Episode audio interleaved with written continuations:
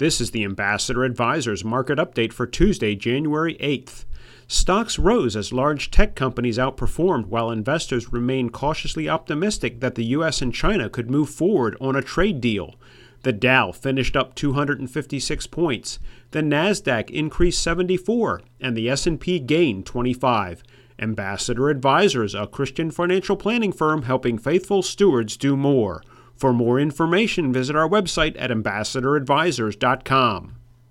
Securities offered through American Portfolios Financial Services, member FINRA SIPC.